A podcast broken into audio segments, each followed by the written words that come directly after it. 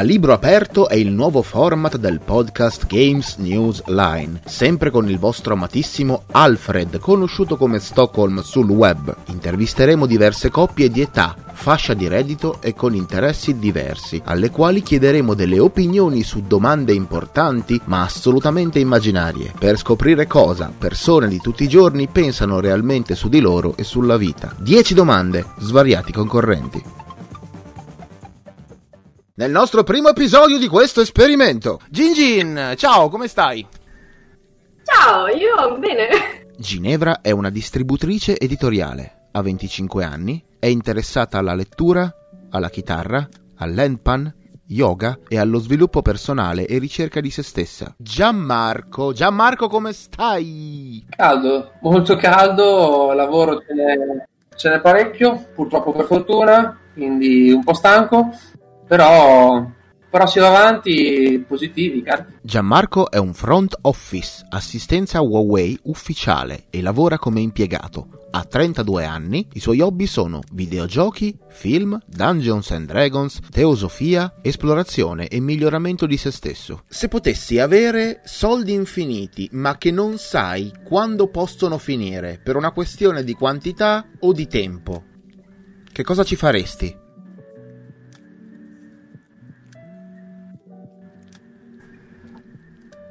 Uh, complessa. Ci sono delle condizioni per cui io ho questi soldi? No. Per sapere. Fa okay. la logica. Dunque, io penso che non cambierei più di tanto il mio stile di vita attuale. Cioè, non sarei il tipo di persona che magari si compra villona e comincia a fare lo stile di vita da ricca, proprio da, da milionaria. Sicuramente mi concederei qualche sfizio in più, quindi magari qualche vacanza, certamente lo spenderei per, per viaggiare per il mondo. E sì, cioè, cose particolari devo dire che sono cose che ho già considerato nella mia vita. Adesso, ma sa mai che divento milionaria, che riesco a trovare un lavoro che con poco da fare mi danno un sacco di soldi? E, no, sì, penso che non cambierebbe più di tanto per me. Una parte tenderei a, ten- a tenerla come dono per gli altri in un qualche modo. Quindi che sia la beneficenza, che sia magari fare regali a persone che conosco, sono cose che già tendenzialmente faccio nel mio, nella mia quotidianità con le disponibilità che ho ovviamente, quindi averne all'infinito sarebbe meraviglioso. e magari farei in quattro ore, cioè, non, ovviamente non mi prenderei una responsabilità di un lavoro di sei ore, di, di sei giorni a settimana, otto ore, però mi terrebbe attiva il lavoro, magari lo farei non per i soldi, magari andrei a un'associazione no profit o cose del genere, Quindi non necessariamente un lavoro con stipendio, però non penso che in una condizione in cui avrei soldi limitati smetterei totalmente di lavorare, perché è una cosa che in fondo mi piace. Quindi. Ma perché vivo la mia vita attuale anche non particolarmente attaccata ai soldi proprio, per quanto abbia un conto in banca di cui io non mi posso lamentare però tendo a non farne il mio focus principale. Quindi, se dovessero finire, troverò un'alternativa per sopravvivere. Andrò in mezzo ai boschi e coltiverò. Patate. Patate sì. e rape, se ne parlava prima. Piante aromatiche. Mm. Di vari utilizzi, legali o illegali? Mai detto quello. Dipende dove sto, poi magari mi trasferisco. Vado in un'isola piantagioni gigantesche di basilico. Sì. Pesto, industriale. Pesto. Concorrente alla barilla, attenzione.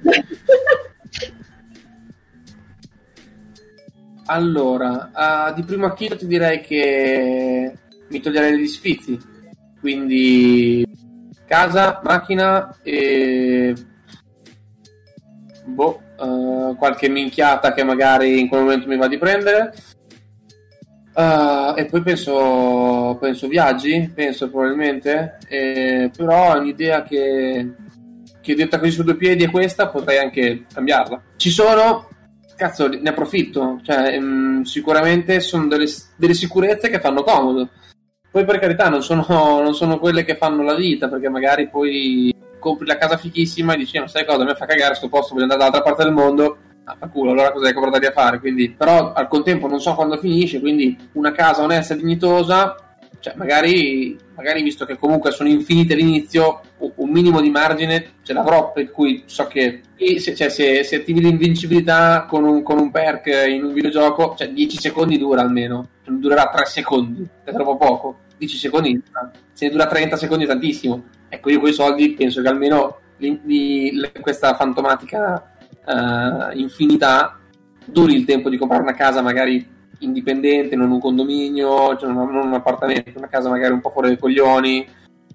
E una buona macchina, cioè magari, magari per me è anche per Ginevra cioè a quel punto, perché l'in, l'infinità a quel punto ci metto dentro anche parenti e amici, cioè non so, mi faccio una bella vacanza con gli amici, pago una bella vacanza tutti quanti, ragazzi andiamo via in barca a vela tutti quanti 20 giorni, non lo so, pago io, andiamo in giro per i vite, che cazzo ne so, cioè quando ce ne infiniti, finché, finché vanno a sputtan- me li sputtanerei per godermeli.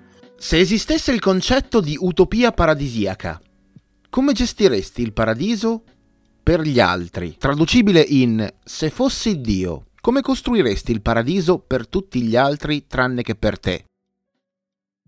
Complesso anche questo. Um... Ah, datemi due secondi. Tutto il tempo del mondo, Jen.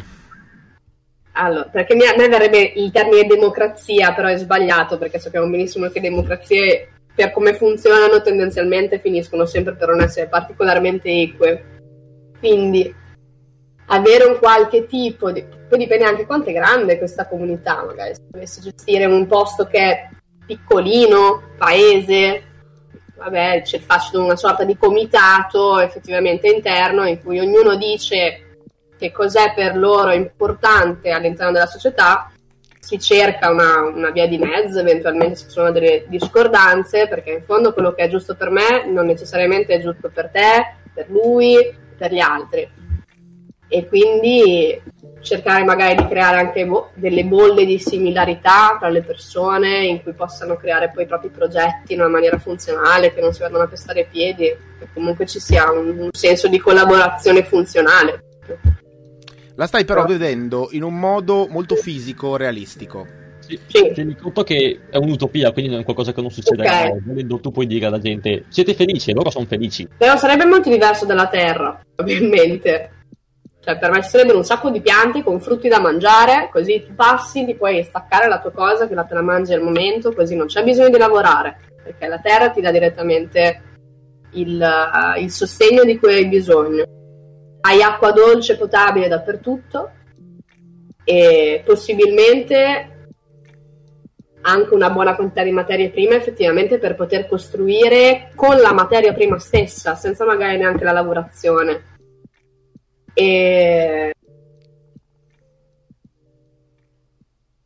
se fossi io, però, cioè se fossi io mi rendo conto che sarei estremamente basica proprio sulle cose. Quindi tu nel paradiso faresti lavorare gli altri per se stessi. No, non fai lavorare nessuno. Cioè, ognuno lavora materiali per costruire. Chi costruisce? Gli operai? Io mi costruisco la mia casa. tu sei quello. Dio. Tutti... Tu sei Dio. Tu sì, comandi okay. l'ipotetico io, paradiso. Io fittizio, io fittizio della mia società non ha un lavoro fisso, sostanzialmente. Cioè, non è che vai in fabbrica a lavorare. Non è quello. Non c'è un ufficio dove vai a lavorare nella mia, nella mia terra ideale. No, terra, paradiso. Non la stai pensando in maniera. La, stai pa- la, stai para- la stai pensando fisica. Cioè, il mondo è finito, la gente va in paradiso.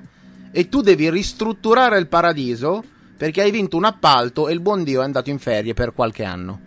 Se devi prendere le veci di Dio, come mm. rimoderneresti, come modificheresti, come gestiresti l'ipotetico paradiso, che sappiamo essere un'utopia? Sì eh, per gli altri e non per te stessa. A meno che tu non voglia scendere in mezzo agli altri e poi vivere quello che hai costruito, ma è secondario. Ok, quindi io non c'entro. Tu non c'entri. La mia parte boica non c'entra niente in esatto. questo. Ok, allora ero andata verso quella direzione proprio precisa, precisa. Vote per e... Ginevra. Per gli altri. Minchia. Eh, non lo so, resetterei tutto si può fare? Perché Sei no? onnipotente, puoi fare quello che vuoi. uccido tutti e ric- si ricomincia da capo. Uccidi tutti nel paradiso. nel paradiso. Sì. Ricomincio- Per me quello è un ottimo paradiso per tutti, nessuno ha più un problema. Hai presente il finale di Evangelion? Muoiono tutti e rinascono, dai. non è una cattiva cosa. cioè, se la vedi nel complessivo, ma io sono Dio, effettivamente, e so che cosa verrà dopo, no? Allora ti posso chiedere, se tu sei Dio e ammazzi tutti che sono quelli nel paradiso, Ah, le persone che sono morte vanno in un altro paradiso ancora? Vanno direttamente giù? Dove vanno? Esplodono. Diventano energia e basta. E a cosa serve questa energia? Per far girare la Conflex? La net, la ne- come si chiama? La Nestlé? È un'energia sostanzialmente in cui non c'è più una distinzione tra gli individui. Tutto è uno. Quindi si ricongiungono a me, praticamente. Perché io sono uno. Così ti potenzi, tu sacrificheresti anime degli altri tendenzialmente brave persone per elevarti a una creatura superiore a quella divina, ottenendo altro no, per potere. elevare anche loro. Per elevare anche loro, perché loro arrivano a livello. Il sogno di Ginevra è creare una sfera Genkidama con le anime della gente morta. Usarla poi per- contro chi non si sa, però tu dici, tipo, tipo razzi atomici, stanno lì, nel caso, la lancio. Va bene, va bene. È una risposta abbastanza soddisfacente. Posso dire che non me l'aspettavo così. Bene, mi fa piacere. E c'è una contraddizione in questa domanda, nel senso che siccome io organizzo il paradiso, lo organizzo secondo quello che è la mia percezione di positività, di benessere, piacere, il mio paradiso. E qui- quindi comunque è un paradiso in cui io vorrei vivere. E detto questo, la domanda è molto interessante. La risposta cercherò di sintetizzarla il più possibile perché è una cosa che potrei parlartene per due minuti, ma anche per venti. Ho pensato tante volte su delle cose che vorrei cambiare, però non ho mai pensato di, di cambiare così tutto quanto da, da zero. Quindi è una domanda complessa. Nel mio paradiso darei modo alle persone di poter comunicare in maniera efficace. Ma per davvero, cioè il linguaggio che abbiamo porta a un sacco di fraintendimenti. Eh, sia perché eh, non lo usiamo bene, sia perché eh, eh, a volte c'è difficile comprenderlo, anche se siamo attenti, e perché il verbale purtroppo tralascia una quantità di informazioni madornale, e quindi c'è tutta la componente non verbale ed emotiva che spesso è tralasciata in un discorso. Dunque io darei la possibilità alle persone di poter avere una, una sorta di comunicazione che non è soltanto visiva, verbale, ma è ehm, eh, di sentimento, cioè eh, la capacità di, di- di comprendere empaticamente l'altra persona senza un'interpretazione. Cioè, questa persona è triste, io non è, non è che la devo vedere piangere per capire che è triste, io lo sento dentro. Nel momento in cui sono vicino e voglio comunicare con questa persona, tac, capisco, capisco come questa persona si sente. Il paradiso è un concetto interessante, nel senso che eh, ognuno di noi ha la sua versione di paradiso. E se non ti piace la tristezza, vai da un'altra parte. Cioè, voglio dire, il paradiso è grande come la terra, forse anche più grande. E allora, che cazzo te ne stai a fare vicino a uno triste? Se, se non ti interessa essere triste, vai dove c'è la gente felice. E se ti interessa essere triste, vai dove la gente è triste. Non è che devi per forza essere quello che la gente ti sta intorno. Quindi è una scelta tua. È, è un paradiso dove non, non- non- non devo importi niente io. Considera che oggettivamente eh, la Terra potenzialmente è un paradiso. È che noi, come esseri umani, non la sfruttiamo in tal senso. Eh, quindi in realtà un paradiso esiste già, qualcuno l'ha già creato, è che noi non lo usiamo come un paradiso, lo usiamo da cazzo e quindi abbiamo, abbiamo creato il nostro inferno qua in terra. E l'altra cosa che eh, sono molto convinto è che mh, non può essere un paradiso se c'è sempre eh, una sola direzione. Cioè, io respiro, quindi inspiro e espiro. E sono due movimenti, quindi dentro, fuori, dentro, fuori. Se io creo un paradiso dove la gente è sempre, sempre, sempre solo felice, prima o poi la gente è rotta il cazzo di essere felice, cioè, cioè esce matta di essere solo felice, così come esce matta di essere solo triste. Dovrà poter avere dei momenti in cui è triste e dei momenti in cui è felice, altrimenti sono sciroccati tutti quanti. Quindi serve un equilibrio, no, serve un equilibrio, non posso dire, ehi ragazzi, domani uh, unicorni, zucchero filato per tutti e kaboom, che bello! No, non è, non è- non è un paradiso, cioè è una cosa che che, che anche la persona che non vede l'ora di avere tutta la vita a colore Hello Kitty, per dirti unicorni e marmellata, dagliela, dagliela la vita così. dopo cinque giorni è contenta, dopo cinque mesi non ne può più neanche lei, e anche se è quello che ha sempre desiderato. Quindi non, non, può, un paradiso non può essere statico, deve poter respirare, deve poter avere su e giù, su e giù, dentro e fuori, bello brutto, se no è una merda, diventa un inferno. Per me il paradiso può essere già la terra, semplicemente è l'uomo che lo deve creare il paradiso e per crearlo deve, deve impegnarsi a, a, raggiungere un livello di uh, consapevolezza um, di se stesso e della realtà che occupa. Quindi uh, facciamo un esempio, uh, noi siamo una società che non lavora di gruppo, o meglio, sì, solo quando conviene il minimo indispensabile. Um, siamo però degli animali sociali, uh, animali o chiamiamoci come ci pare, so, al di là di, delle preferenze che può avere uno per religione, religione, eccetera, però sì, siamo qualcosa che comunque funziona in società, noi funzioniamo in società, non c'è niente da fare, il nostro meglio è in società. Sì, e se ci pensi, mh, altri esempi ci sono, tipo, eh, voglio dire, eh, le, le, api piuttosto che le, le, formiche lavorano in un ambiente sociale molto strutturato, eh, con delle regole anche rigide, per carità, però eh, non c'è concorrenza.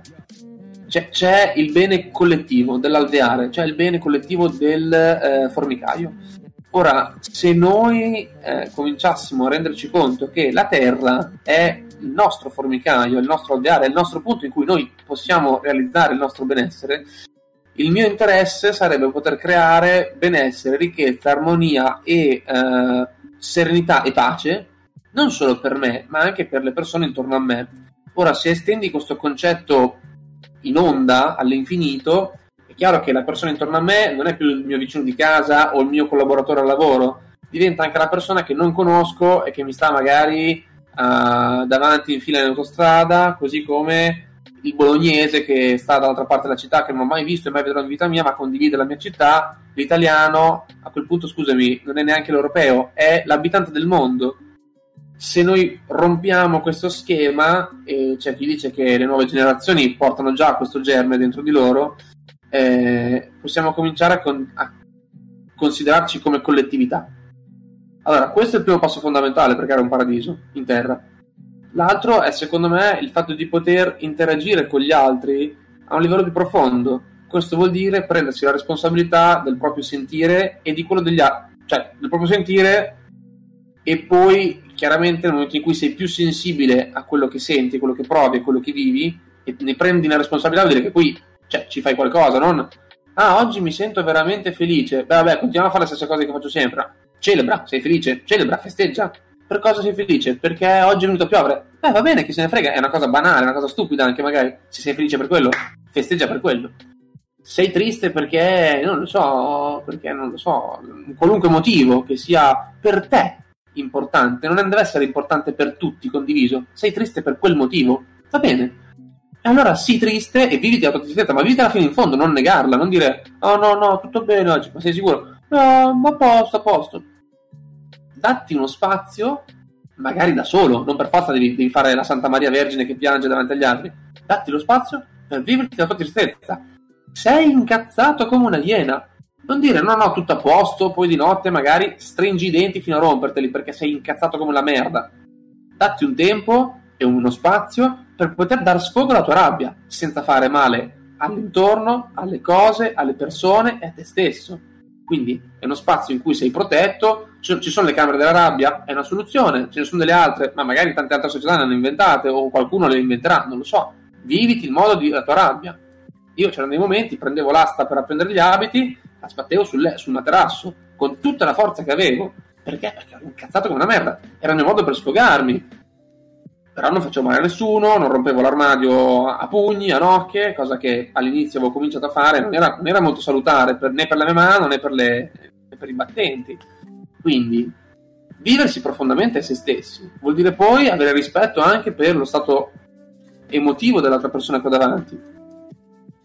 Fatti questi primi passi, secondo me, quando riconosciamo che tutti siamo insieme in un qualche modo, che l'umanità è una, quindi c'è, un, c'è un'unità nell'essere umani che non vuol dire che siamo tutti uguali, eh? è molto diverso. Siamo tutti individui singoli, siamo tutti esseri umani diversi, ma come umanità siamo un uno, siamo, siamo una umanità.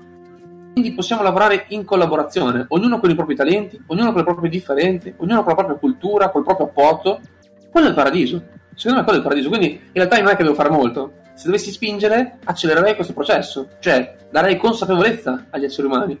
Quello potrei fare. E, e, il paradiso verrebbe poi da sé. Perché è la mancanza di consapevolezza e di responsabilità verso se stessi e gli altri che ci rende questa vita un inferno. E chiaramente il fatto che noi non ci consideriamo unità implica il fatto che noi viviamo come se questo mondo dovessimo sfruttarlo il più possibile. È come dire, ce l'hai, ce l'hai per poco, beh, esprimilo fino al massimo. Ma se rimane poco, beh, esprimilo finché puoi, gli altri chi se ne frega.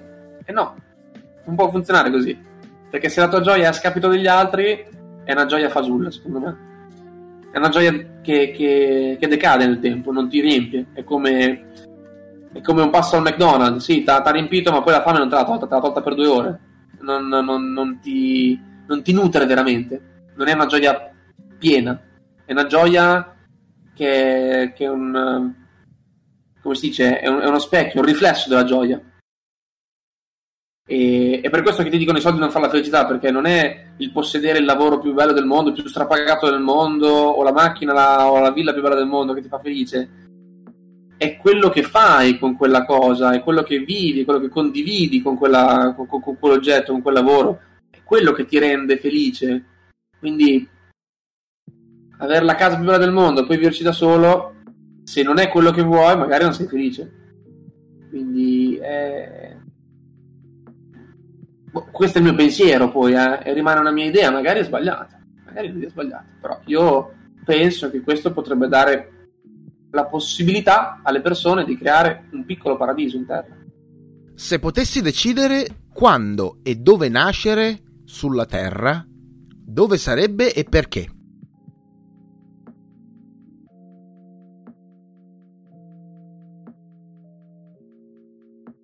Allora, mi viene sempre da dire che in realtà io sarei voluta vivere tipo negli anni 50 oppure anche nel periodo medievale, ma per capire un po' come funzionavano le cose perché mi intrigava. Però con tutta onestà ci sta meglio adesso e quindi probabilmente rinascerei adesso.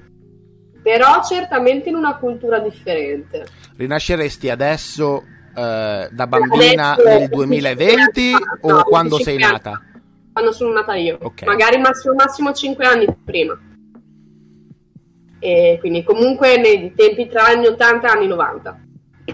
E, però decisamente, ma decisamente non qua in Italia, e per quanto mi piaccia, è incredibile, però mi intriga tantissimo. Le... Ecco, se potessi mi rincarnerei o in uno dei discendenti Maya che ancora ci sono in Sud America, o me ne andrei in Thailandia, o, o in un'isola sperduta proprio in mezzo al mare, quell'isola di cui nessuno conosce neanche il nome, che non ci sono aerei se non una volta al mese. Quindi sono tre posti che probabilmente mi... non sarebbero male. Come, come mai questa scelta? Queste tre, specificatamente? Beh, eh, sì, mi viene da dire. Ci hai posto dei luoghi e, e dei tempi, come mai? Allora, per il tempo, partiamo da quello più semplice tra virgolette. a livello metafisico. Sì, infatti.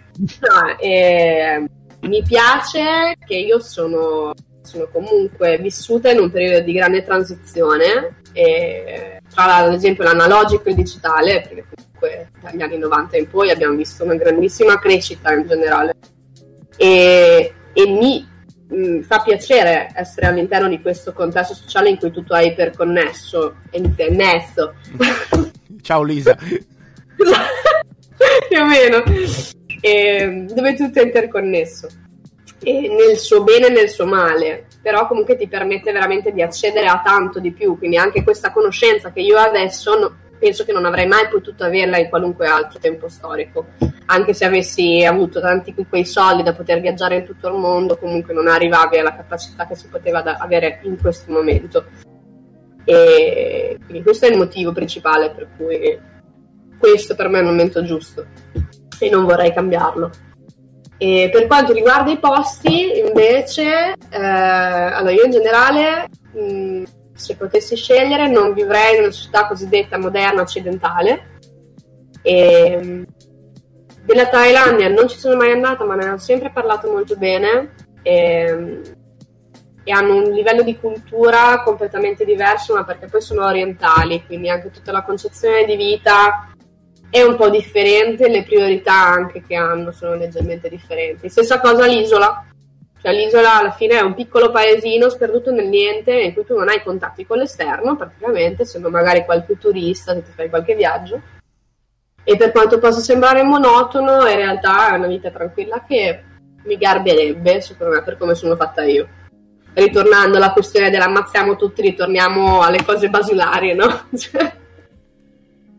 e Sud America invece specificatamente nella cultura maya, perché è una, una cultura che a me mi è sempre molto interessato, sono molto anche loro, per quanto non orientali come mentalità, orientaleggianti, nel senso che mantengono delle tradizioni simili e quindi anche la società ruota attorno a tutte queste uh, concezioni di vita che in realtà c'erano anche da noi, ma che sono state mantenute in queste, in queste culture, in queste popolazioni.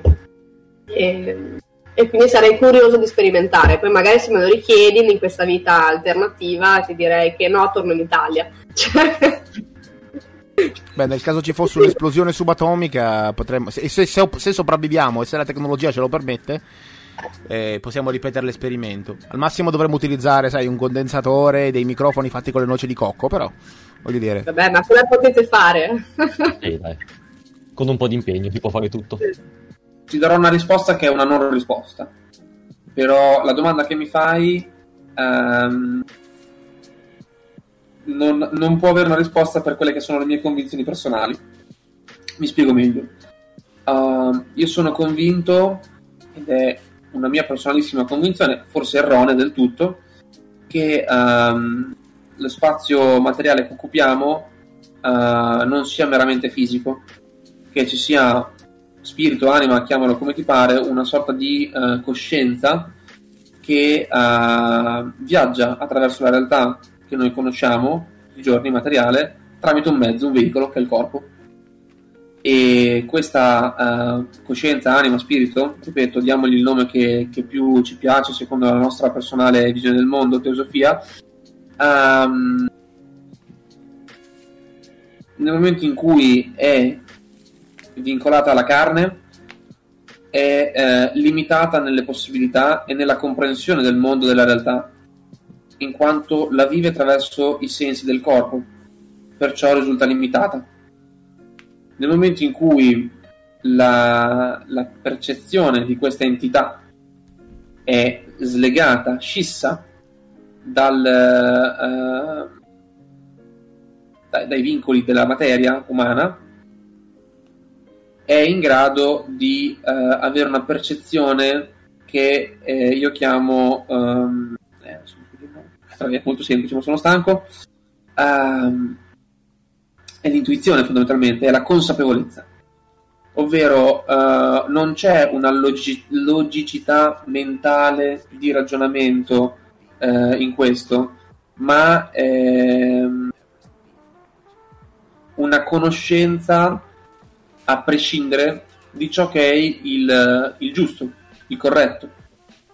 Quindi un'entità tale che è connessa alla matrice divina dell'universo sceglie, secondo me, il posto, il modo, il luogo e, il, e anche la famiglia cui, in cui incarnarsi per soddisfare quelle che sono, secondo il piano cosmico, le soluzioni migliori per lei.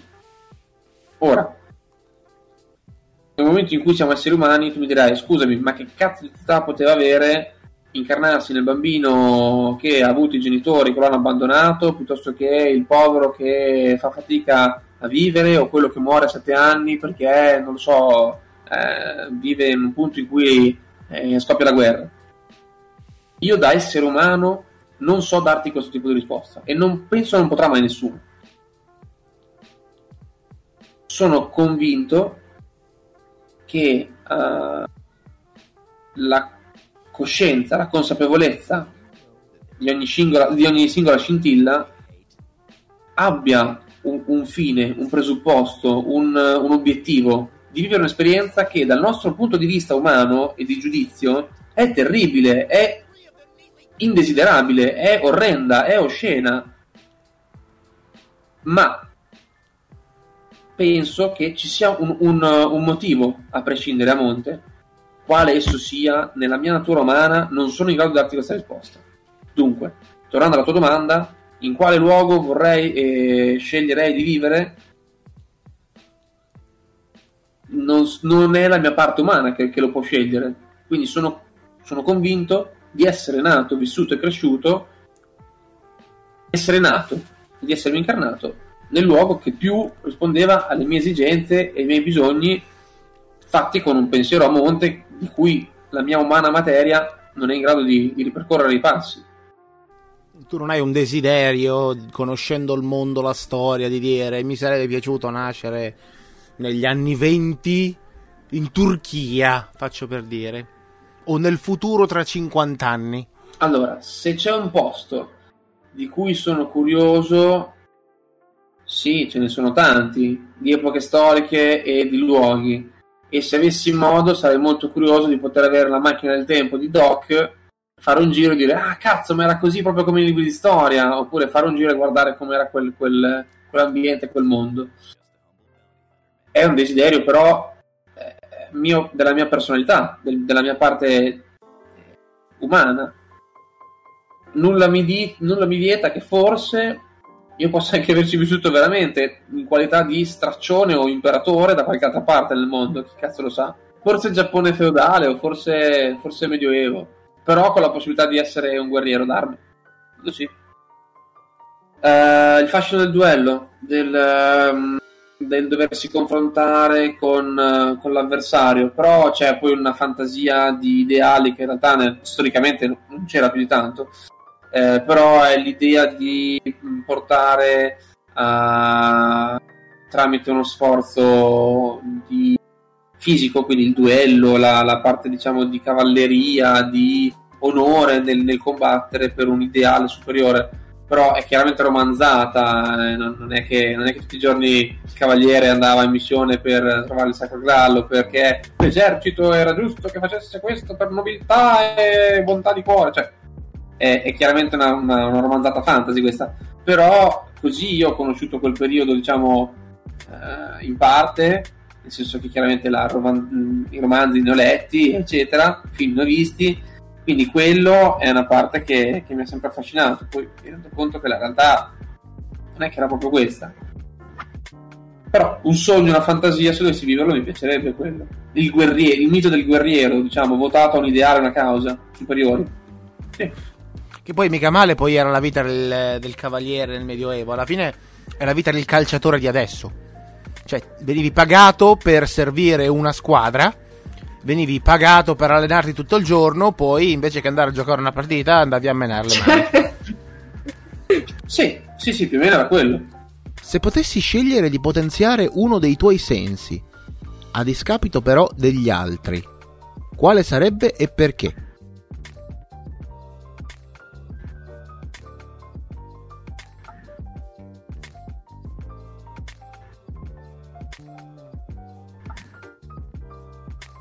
Mm, il tatto. Mm? Come mai il tatto in particolare? Eh, non lo so, cioè, è l'idea che abbiamo talmente tanti recettori tattili sul corpo che in fondo è quello che mi mancherebbe di più se non avessi la possibilità di sentire il caldo, il freddo, la sensazione di una pelle quando abbraccio qualcuno, soprattutto la, proprio la, la pelle delle altre persone in generale o accarezzare un animale, comunque il contatto fisico con qualcosa di vitale. Quello mi mancherebbe veramente tanto. Anche Quindi... lo fatto, però fa meno importante. Quindi tu preferiresti essere cieca, sorda sì. e, e, senza naso piuttosto che toccare gli altri? Vuoi sì. fare l'estetista da grande? Fammi capire. No, ma per niente, assolutamente no. È, è, un, è un po' particolare effettivamente come scelta, cioè anche la vista mi dispiacerebbe, però in fondo puoi vedere anche con le mani, ok? Cioè puoi cazzo, io potrei abbracciare un bicchiere o un, qualunque cosa di base con tutto il mio corpo, perché tutto il mio corpo è tattile. E, e quindi non sacrificherei mai una parte specifica sostanzialmente del mio corpo questo è tutto, è tutto il mio corpo che sente. Quindi... È la serie che se sei in casa fai da mangiare e ti scordi di lasciare il gas acceso e non te ne accorgi. Per quello c'è Gianmarco. e se Gianmarco facesse una, una scelta diversa? Anche lui, per esempio, se scegliesse il tatto? Eh, vivremo felici abbracciati e moriremo poche ore dopo.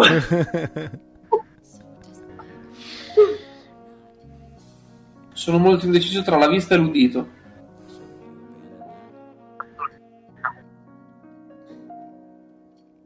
Sai, se tu dici che vedo da Dio ma non sento un cazzo neanche con le orecchie. Non puoi neanche tastare, abbracciare, annusare, assaggiare. Eh, a quel punto diventa un mero punto di sopravvivenza. No, perché con l'olfatto lo senti il gas quando lo lasci acceso in cucina. Sì, ho capito, ma posso vederla la valvola? E se sei al piano di sotto? Sarò molto attento a quel che vedo. Così. E poi, se ci vedo da Dio, potrei vedere vagamente il. Come si dice, il tremolino nell'aria che, che fa vedere che il gas esce. Se ci vedo da Dio che me lo potenzi, in questo senso, alla, dalla Madonna, oppure se mi fa vedere, so, de, delle, delle, delle, differenze termiche o del, de, de, uno spettro di luce che io non vedo con i miei occhi, potrei anche vederlo, magari. Ipotesi. Quindi cosa scegli? Udito o vista?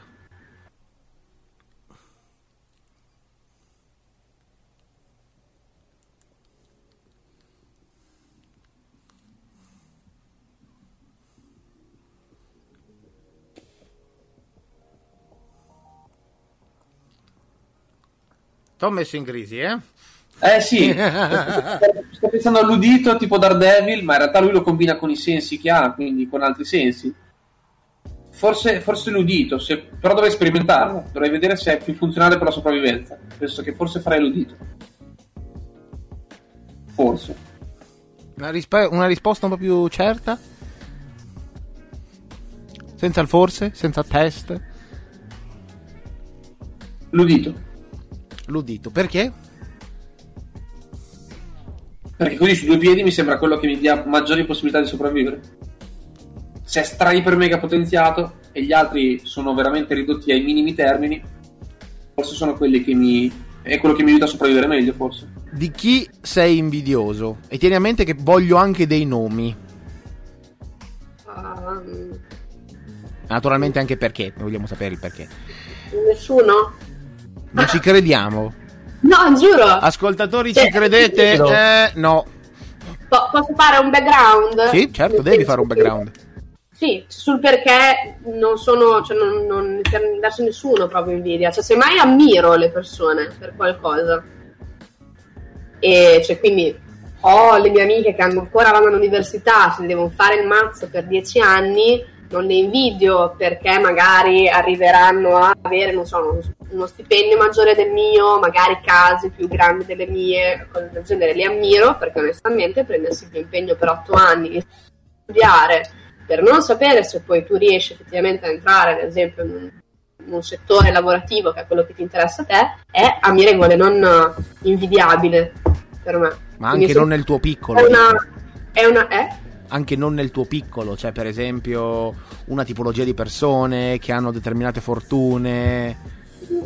No, cioè resta sempre quello. Ma um, una volta lo ero invidiosa e poi ho, ho, ho, cominciato a switchare questa modalità di pensiero sul fatto di appunto essere invidiosa, eh, essere ammirata dalle persone. Quindi non è che non, sono nata senza la capacità di invidiare le persone e ho smesso semplicemente perché so, mi faceva male più che altro forse. Come fumare? Hai smesso di dire di essere invidiosa? Sì, però fumare adesso ho ricominciato un paio di sigarette ogni tanto, invece l'invidia penso che per quanto sia complesso effettivamente non, non esserlo mai più totalmente è una cosa che non è mai stata veramente mia. Anche perché non sono una persona biliosa, non tendo a non arrabbiarmi con gli altri, quindi anche l'invidia più o meno è una rabbia repressa nei tuoi confronti stessi e nei confronti degli altri. E io questa cosa non ce l'ho e quindi è un meccanismo che con me non prende in realtà. Però no, sì, tendo più ad ammirare le, le scelte di vita che hanno fatto. E basta. Quindi tu non ti incazzi mai. No, ogni tanto. Sarei curioso di sapere il motivo, onestamente. Qual è il motivo per cui mi incazzo? Uno dei tanti. Gianmarco. ok. Amore, odio, odio, amore come per la mamma. Assolutamente sì. No, sì, sono tendenzialmente cose per cui, non lo so, anche quando c'è qualcosa che va a influire sulla mia morale in generale, cioè se per me le cose devono essere fatte in un certo modo anche a livello della società e qualcuno mi dice no, così non è giusto, lì a volte mi incazzo, però è una cosa più proprio mia, non c'è una, reale motivazione. Pensi che in un futuro su questo argomento potresti cambiare idea tornando indietro o magari andando avanti con le tue opinioni? Sull'invidia sì. specificatamente non penso, cioè sto meglio così effettivamente. Quando provavo un po' di invidia verso le persone, alla fine mi portavo dietro una rabbia repressa praticamente. Non stavo bene e quindi alla fine è un po' come per le sigarette, non ricomincerò mai, magari due o tre volte la sensazione di essere invidiosa ce l'avrò, però non, non è un qualcosa di continuativo. Me ne rendo conto tendenzialmente, la, la lascio proprio andare a livello mentale come, come pensiero. Esaustiva come, come, risposta. Guarda che questo non è un test, cioè uno cioè devi dire come sei te e, e raccontarci come sei, cosa sei e perché non, non c'è risposta corretta, non c'è risposta sbagliata. Meglio così, perché sennò le, le scagliavo tutte io nel dubbio. In realtà si è preparata un copione e ci sta fregando tutti. Ah, questo, questo è il mio copione. Questo è il mio copione. Disegni ossessivi compulsivi al telefono. Assolutamente. Docid mia mamma che lo faceva costantemente quando ero cin. Quando era bambina, perché ricordiamo che non tutti ci ascoltano da Bologna. Quando ero una piccola bimba. Infatti ero abbastanza confuso su cos'era, ma va bene. Io sono bergamasco, non bolognese. Di chi ha ben chiaro che cosa fare eh, della propria vita. Uh, ci sono persone che sembra che abbiano veramente scritto in testa o, o sul palmo che cosa sono venute qua a fare. E tendono con tutte le loro energie e il loro tempo a realizzarlo e, e, e godono di questo. E, e, mi sembrano realizzate in quello. E io in parte queste persone le invidio perché tutt'oggi non sono certo di dove poter dirigere i miei talenti e quindi vorrei, vorrei avere maggiore chiarezza così come, come mi sembra che queste persone l'abbiano tutto qui, chiaro e semplice. Niente discorsi metafisici. No, non sono per forza un frichettone tutto il tempo, cioè posso anche dare delle risposte sensate. Qual è stato il momento più brutto della tua vita? Più va- cioè, moralmente, con un'altra persona, non importa. Quando hai perso? Quando hai sentito che hai perso? Ok. Per qualunque cosa. Um, Ce ne sono due i momenti, specificatamente. Però uno è più legato a una questione emotiva, l'altro è una questione di sconfitta. E quella mi è capitato, quindi andrei con quella, perché Vai. è quella che ancora un po' mi segna di più. È un po' una cavolata in realtà, però praticamente finite le superiori, tutti andavano all'università e io ho ben deciso dopo un, 5 anni di liceo linguistico di fare un anno di, dell'università di fisica. Gin? Eh? Dica. Gin? Pronto? Stock, ci senti? Sei cuffiata? No. È perché ogni tanto sento il ritorno della mia voce, quindi se ti puoi incuffiare mi fai una cortesia. Eh, eh non posso. Perché Ho no? l'attacco del PC che è spaccato. Porca merda, va bene. Scusa se ti ho interrotto, è che ogni tanto sentivo il ricanto della mia voce e... Abbasso un po', vai tranquillo. Ah, così ti senti ancora? Pronto? Hello? No, io non ti sento. Ok. A posto, perfetto. E dicevamo, quindi, ehm, ho deciso bene andare all'università di fisica e dopo un anno che non riuscivo a dare neanche un esame, sono praticamente andata in depressione da studio perché non riuscivo a fare niente. E, e lì mi sono veramente, a parte che mi sono sentita bloccata perché mi sentivo di aver perso un anno per niente, praticamente, perché non mi era rimasto nulla se non qualche bella lezione che comunque ancora ricordo. E lì mi sento veramente di aver fallito totalmente. Cioè, almeno a quel tempo mi sono sentita di aver fallito. In realtà adesso non lo percepisco più così. Però dopo quella storia lì del blocco sono andata dalla psicologa e sono rimasta ferma sei mesi dopo essermi ritirata dall'università. Dopo sono andata a lavorare e mi sono ricominciata a riprendere lì. Però per quanto fosse una cosa semplice, abbastanza, vedendola a posteriori anche un po' stupida come cosa, lì mi ha segnato tanto. Eh, posso Per me è stato un momento piuttosto basso. Se potessi tornare indietro a quel Mhm. tempo lì, ci riproveresti o semplicemente ti trovi contenta della vita che, che fai adesso? Cioè non hai rimpianti proprio di dire cavolo però vorrei, aver- vorrei adesso avere una chance di riprovare. starei dove sono adesso, nel bene e nel male, perché alla fine, cioè, ci penso direi, cazzo, però magari, cioè, metti caso semplicemente che cambiamo università, andavo a psicologia, a Cesena, cose del genere, però avrebbero portato a conoscere persone che sono importanti nella mia vita in questo momento, da cui il mio compagno. E quindi mille volte questa scelta, mille volte.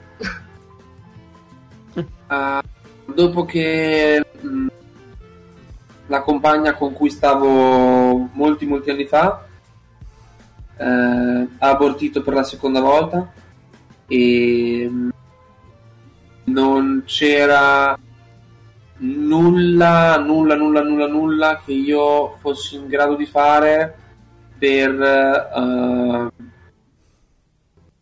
eh, tirarla un po' su. Eh, l'ho vista molto raffreddata, eh, molto spenta dopo, molto. E mm, mi sono sentito molto in colpa, mi sono sentito molto responsabile, mi sono sentito colpevole. E in dovere di fare di tutto per poter, come dire, rimediare al suo stato emotivo e fallire, fallire, fallire, fallire, fallire, fallire, fallire. E mi è, mi è pesato tanto. Qualcuno mi disse: Considera che se questa persona rifiuta di essere felice, non c'è nulla, niente, nessun essere al mondo che è in grado di renderla felice se lei non si permette di essere felice. Ah, quello mi ha, mi ha tolto il senso di colpa mi sono sentito volenterosissimo nel, nel provare a creare tutte le condizioni possibili perché questa persona potesse ah, riacquistare la gioia di vivere che ero solita conoscerla. Ah, ma nel momento in cui ho accettato anche la mia impossibilità di poter avere un'azione concreta in questo, uh, lei ha deciso di troncare la relazione in maniera a, a mio ricordo, a mia memoria brusca e, e questo mi ha gettato in, una, in un periodo piuttosto uh, difficile e non è stato decisamente uno dei periodi più, più belli della mia vita, no, sicuramente no. Uh, devo dire che um, certi errori mi hanno permesso di avere eh, una certa consapevolezza sia di me che di altre cose e, e del prossimo che prima non avevo avuto. Uh, certo, se avessi avuto modo di, di, avere quel tipo di consapevolezza risparmiandomi l'errore e il dolore, sarebbe stato più saggio da parte mia. Uh, evidentemente non ero saggio abbastanza. E... Però quello è stato un momento che ricordo con... Uh, con, con grande tristezza, sì. direi che è giusto dire con grande tristezza. Qual è stato il momento apice della tua vita?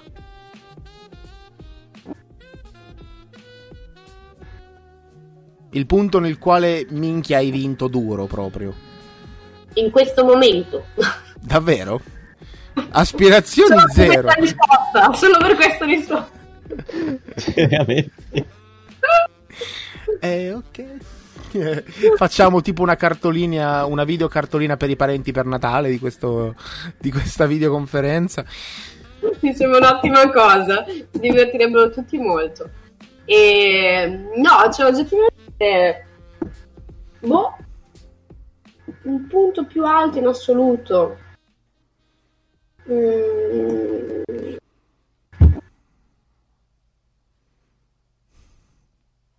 Mi verrebbe da fare l'escursus, l'escursus che ho fatto prima in realtà. Cioè, nel senso, eh, come ho detto prima, appunto le persone, ad esempio, per cui provavo invidia, adesso non mi tocca più, non mi tange più la cosa, così come la questione della mia bassezza, del mio fallimento in adolescenza, non mi tocca più più di tanto. In realtà anche le cose in cui sono stata al top della mia forma sono comunque passate e quindi non le percepisco più come tali in un qualche modo. Quindi per me, boh, non lo so, è veramente il momento attuale che è il mio top. Lo so che è una, dom- che è una risposta un po' paraculo, però. Guarda, in realtà no. Secondo Ok. me risposta paraculo è quando giocavo a calcetto ho fatto tre gol di fila. Quella è una risposta paraculo. Ottimo. Allora vale veramente quella, la prima cosa che ho detto. Questo momento qua è il mio apice. Siamo persone importanti, Stock. Io di sicuro, tu non lo so, tu, tu sei un parassita, tu ciucci la mia importanza. Bruh. Sì. Ecco, Apice è molto aperto a interpretazioni, però un momento, un momento molto bello della mia vita è stato quando sono partito e sono stato via sei mesi dall'Italia e ho girato un po' il mondo e, e sono stato libero di, di stare in giro dove, dove volevo, conoscere gente, vedere posti, non, non mi- non stavo cercando un lavoro, quindi godevo semplicemente del- dei- di dove stavo e e ho conosciuto tante persone. Quello è stato veramente un un momento di grande libertà, di grande esplorazione, di grande, di grande piacere. Eh, lo ricordo come un gran bel momento della mia vita. Quello. Sono stati sei mesi veramente molto, molto belli. Eh, in cui ho anche riallacciato un, un rapporto epistolare con mio padre, mentre qua a casa il rapporto era difficile, non comunicavamo, invece via mail, eh, non so, abbiamo cominciato a parlare quello è stato un momento molto bello della mia vita.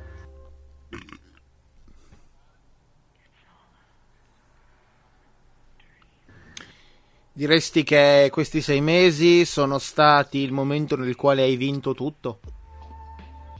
No, devo dirti che sono un momento che ricordo con grande piacere, con grande esplorazione, diciamo in senso largo, cioè um, corri e vai per il mondo, vai, galoppa, vedi dove, quello è il recinto, vabbè, vai, superalo, vai, vai, dove cazzo pare, poi, poi torna, però intanto vai e godi, godi di quello che c'è fuori.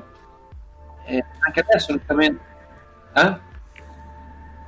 Anche adesso è un momento molto questo mia pensiero-. Io eh, Vai, vai, ho vai, vai, la possibilità di vivere un, un- appartamento interamente per me, insieme alla compagna con la quale mi trovo bene e ogni giorno costruiamo la nostra vita, la nostra intimità.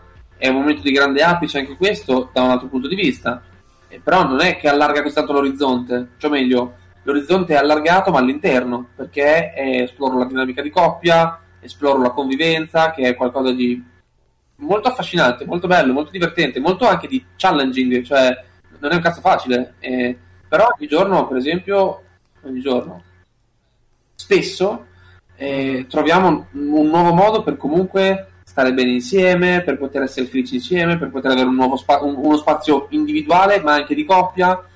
È, è molto bello, è un apice. Sono, sono, felice, sto con una donna che amo, che mi piace, che mi capisce, che, che, che amo, che, che, con cui sto bene veramente tanto.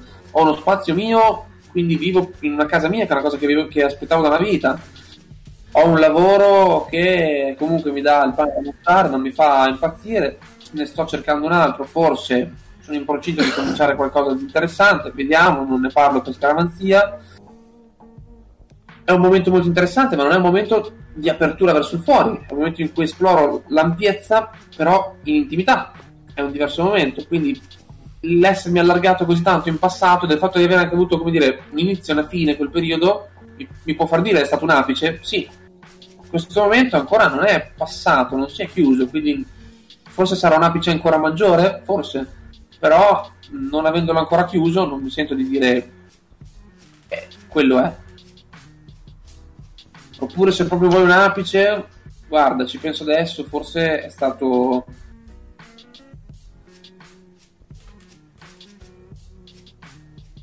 le elementari, le medie, periodo dell'infanzia comunque. Uh, sì, c'era la scuola, zero pensieri, soltanto il divertimento e, e nessun tipo di, di remora o pensiero. Un evento specifico in cui mi sono sentito molto al top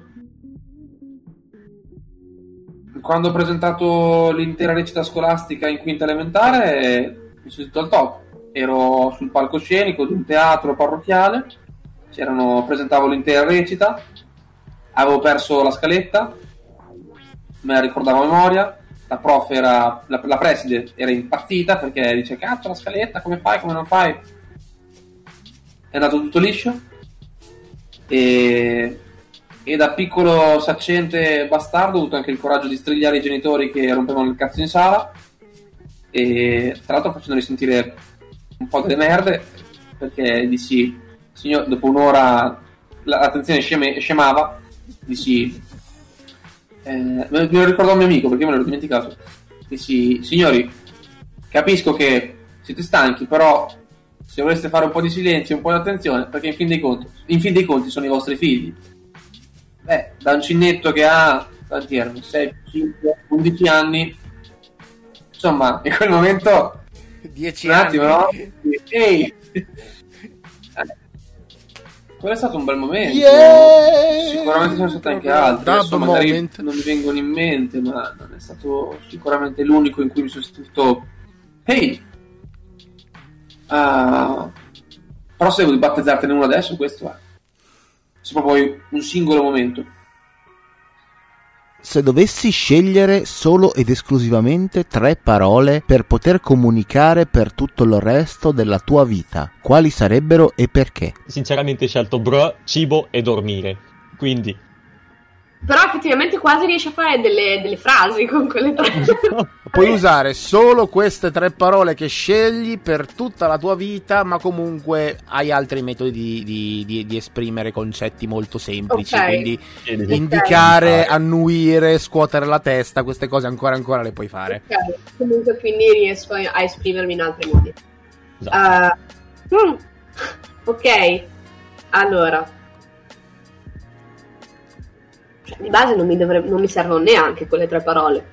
Sono tre parole che mi piacciono, che mi piace da dire. Va bene anche quello. Ti ricordo che le bestemmie la gente le considera spesso e volentieri una parola sola, ma di solito sono due parole. Quindi se ci sì, inserisci una bestemmia perdi due parole, proprio perdi un bonus. Allora, con tutta onestà, cioè se devo essere sincera, sincera, la prima cosa che mi è venuta in mente è ti voglio bene. Basta. Il problema è usare T come parola singola. esatto, però sono onesta anche su questo. No, se dovessi usare invece delle... Boh, non saprei onestamente. Forse... ehm,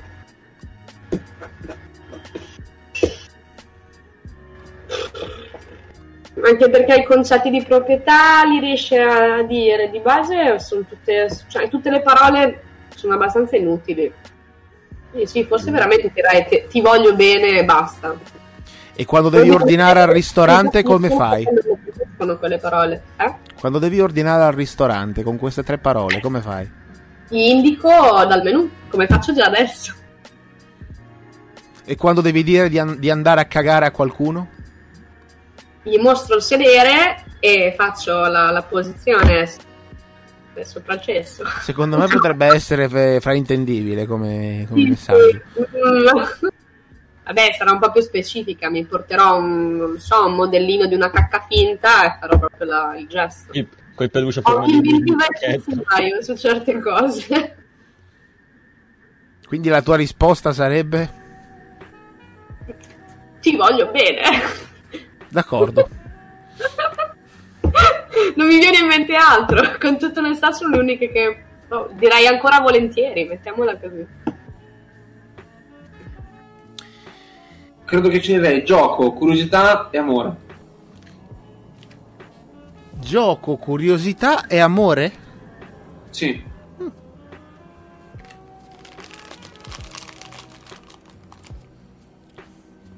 Credo che definiscano più le mie attitudini principali e di conseguenza poi le conseguenze che, che ho vissuto nella vita, sia, sia in pro che in contro. E tipo se vai al ristorante con queste tre parole come, come ordini da mangiare?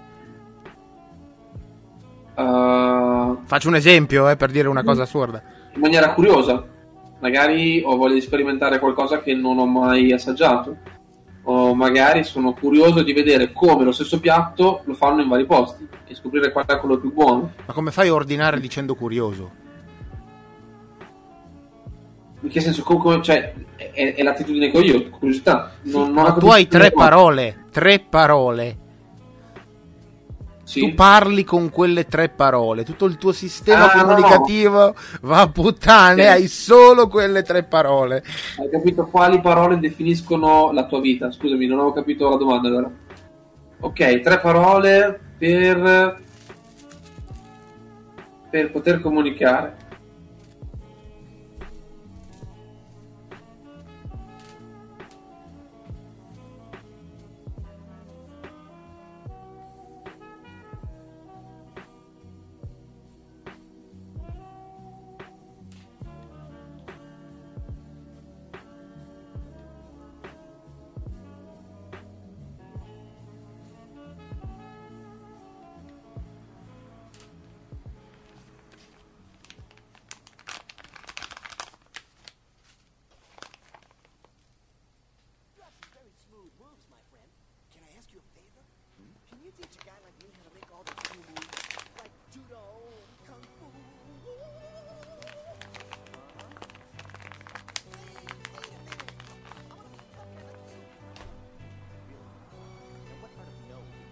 Difficile, eh? Molto difficile.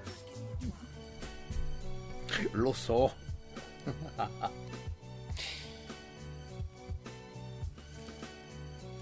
Poi quando mi hai risposto ti spiego com'è nato il progetto così rimani un po' meno spiazzato.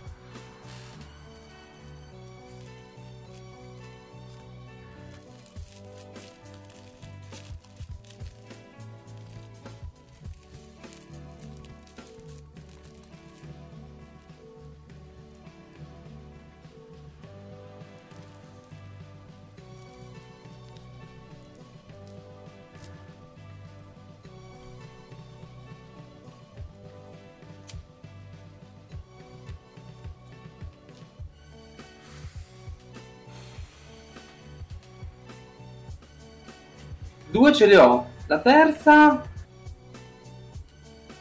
mi manca.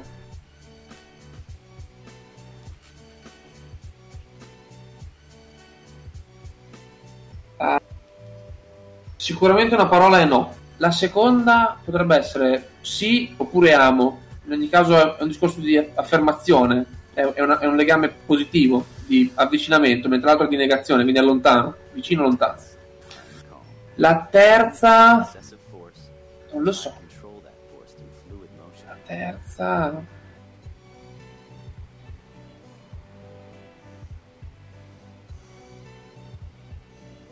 Così a inti- a istinto ti direi voglio. Sì, no, voglio. Sì, eh, scusi, amo, voglio, no. Però voglio non sono molto convinto. Va bene, mai tra dieci anni ci sentiamo, ti rifaccio la stessa domanda, vediamo se... Sì. Che cosa ti fa sempre ridere?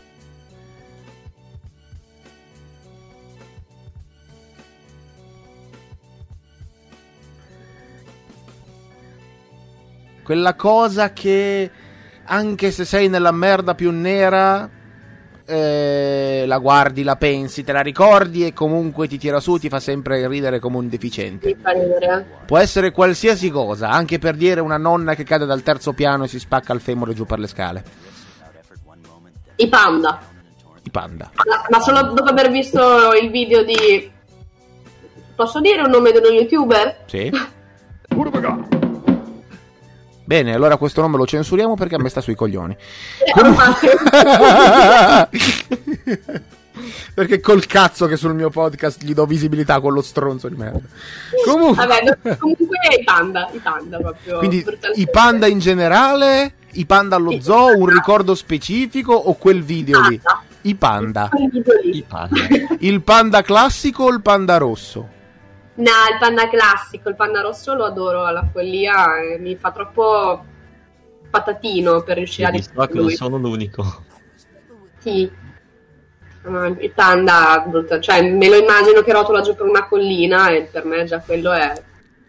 Che visuale raccapricciante, un animale carino e puccioso che rotola verso la morte, spezzandosi l'osso Ma del collo. Non sono particolarmente pucciosi, però... I va bene. proprio no.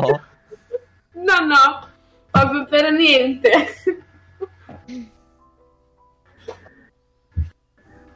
Eh,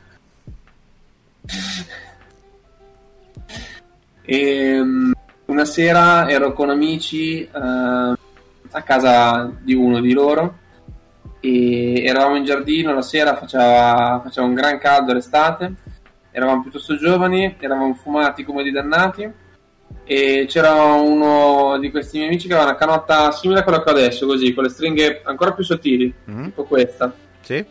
e ehm, fondamentalmente a, a un certo punto mentre ridevamo perché, perché l'ilarità era, era generale in quel momento il mio, compa- il mio amico prende una manica della canottiera cioè una, una, una bretella della canottiera non so come si chiama questa parte qua e ci si spazza al naso così no? e intanto stiamo già tutti quanti ridendo per altri motivi quindi nessu- tutti lo vediamo ma nessuno ha il fiato per dire quello che sta pensando allora, a un certo punto riesco a recuperarmi un secondo e dico, eh ma che uomo di merda! E, e questo chiaramente ha suscitato l'ilarità generale ancora di più perché è stato quel momento in cui tutti volevano dirlo e io sono andato un secondo prima ma il pensiero era assolutamente comune e ci siamo spaccati a ridere come dei dannati ma per una minchiata, assolutamente per una minchiata. E ancora adesso quando la raccontiamo fa, fa ridere, è una stronzata eh, ma il momento comico lì è stato è stato quel silenzio in cui tutti volevamo dirlo e, e uno soltanto l'ha detto. E ci siamo spaccati da ridere. Altrimenti, un'altra cosa che mi fa sempre molto ridere è, è un mio amico che eh, fa l'imitazione di Kermit la rana e, e dice ah ah ah pollo. E io chiaramente non lo imito bene. E una volta eravamo in campeggio nel suo, nel suo bungalow e ha cominciato a dirlo mentre eravamo tutti quanti in sei tipo a letto. E non so, me faceva ridere. E quindi ho cominciato a ridere. Gli altri volevano dormire. E lui più lo diceva più io ridevo e stavo male da ridere ma stavo veramente male cioè non, non riuscivo a respirare tipo... cioè non, non riuscivo a prendere fiato quasi da ridere e poi finalmente mi calmavo tutti, tutti in silenzio c'era proprio una pausa di un minuto, due minuti, tre minuti di silenzio e poi lui ricominciava ah ah pollo e io tornavo a ridere E quello ancora se lo fa adesso che sono in buona, in buon umore, merda, comincio a ridere come un cretino di nuovo. Non so perché. Stupidità si vede, dopo tutto, sono un essere semplice. Dalle risposte non si, si vince il contrario, però raccontaci il ricordo più bello che ti viene in mente.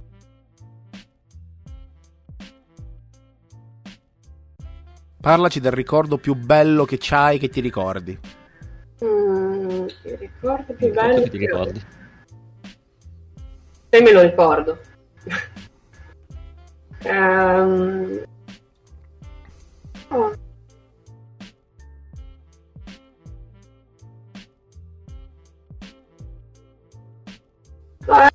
Semplice, però mm, mi ricordo quando giocavo con mia madre, quando ero piccola, che avevo tipo 5-6 anni. E una donna che ha sempre giocato molto volentieri con me. E quando avevamo 5 anni facevamo questo gioco che si chiamavano i rotoloni. e praticamente mi faceva rotolare a mo' di salsicciotto sul letto, di qua a destra e a sinistra, a destra e a sinistra, per un sacco di tempo. A me piaceva da morire questa cosa. E me lo ricordo molto bene perché penso che essermi divertita così tanto nella mia vita forse mai, cioè per certe cose. E quello è un bel ricordo perché me lo porto nel cuore. Altri invece? Altri? Sì, anche altri se ne hai. Altri... mm,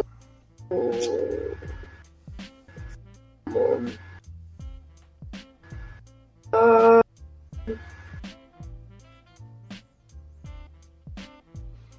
la vacanza di quinta superiore con le mie amiche a Barcellona. E sono amiche che ho conosciuto alle superiori, con le quali ancora ho un, un rapporto piuttosto forte. E siamo state via due settimane siamo state catapultate nella realtà della convivenza, mettiamola così. E quindi nel bene e nel male, perché comunque ci sono state anche delle difficoltà, ovviamente, a gestire due settimane chiuse in un appartamento insieme, eh, con eh, stili di vita differenti, differenti. Ehm, comunque pensare che da quel momento lì abbiamo continuato a viaggiare insieme e ancora ci vediamo, me lo fa reputare forse uno dei momenti più belli che ho vissuto con loro.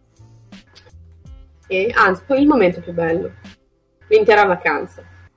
Il momento più bello della vacanza forse è quando stavamo a mangiare cereali sopra il divano. Come scusa? Ma- mangiare cereali sotto il divano?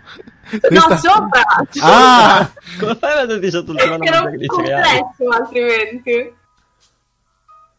Ehm, no, questo mm, e... Ah, un momento molto bello estemporaneo che è successo forse un, un anno fa.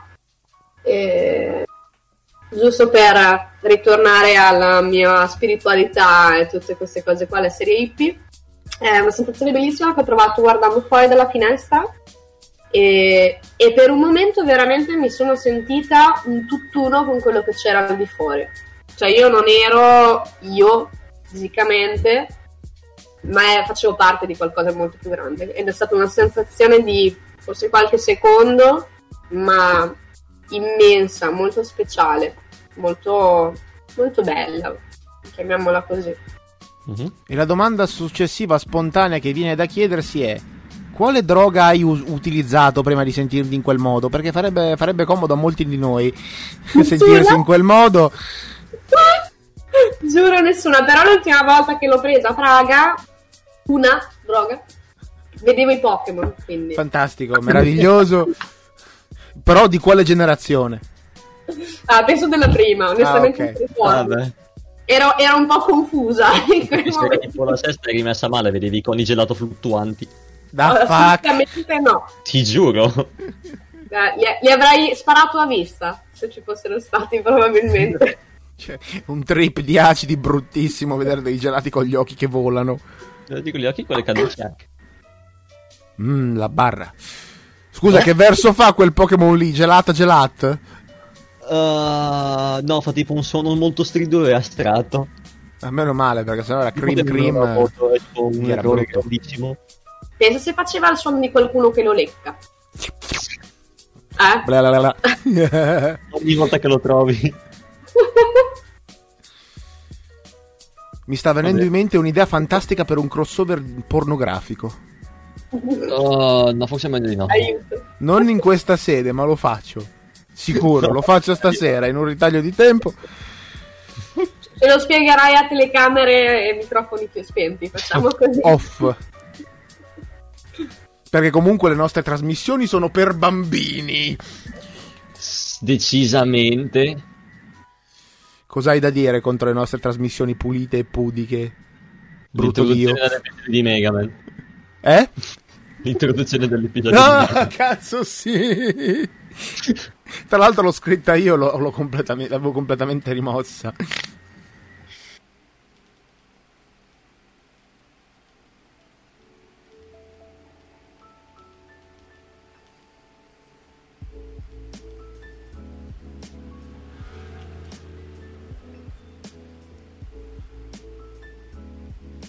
Non so se è il più bello che ho, ma è uno dei più belli che mi viene in mente adesso. Eh, cioè il più bello che mi viene in mente adesso, quindi ti dico questo. Ehm,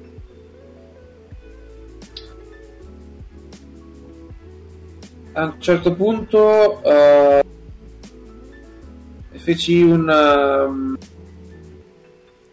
un rituale con, con un gruppo di persone eh, ehm, e uno sciamano e mm, due sciamani a dire la verità. E mm, dopo tutto questo che, che avvenne eh, quello che loro prepararono per me fu una sorta di benedizione.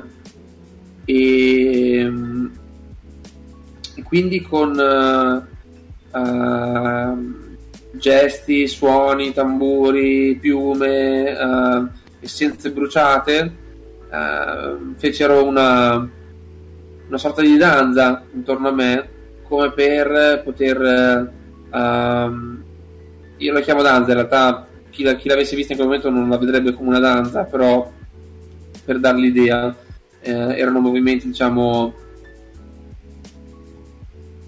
non so come definirli Ah, in- in- come? Propiziatori?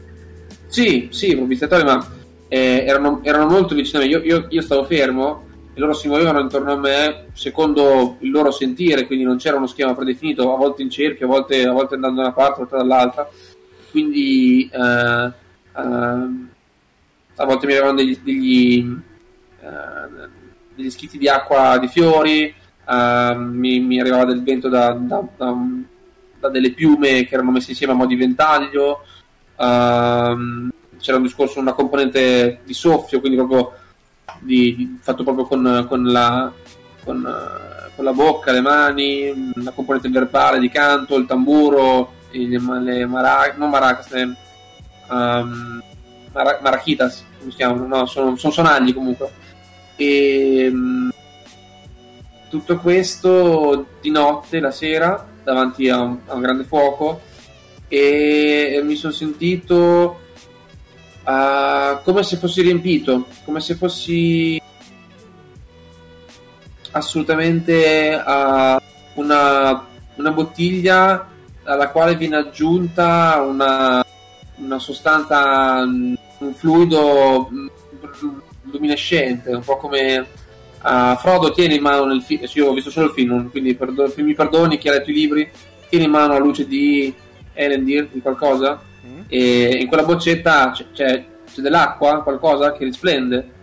Io mi sono sentito come se qualcosa dentro di me si accendesse e- ed è stato ah, molto, molto intenso, molto, molto unico nel suo genere come sensazione. Non, non- raramente ho provato qualcosa del genere. Ah, quasi, quasi da portarmi alla commozione e non c'è una sola, beh, forse qualche parola iniziale di senso compiuto che mi hanno detto, ma tutto il resto è stato completamente astratto eh, e, e quindi mh, non so, in un qualche modo però mi sono sentito di mh, di poter eh, iniziare mh, un percorso, un, un intento che mi ero proposto, un, un proposito con eh, veramente molta, molta, molta energia in corpo. E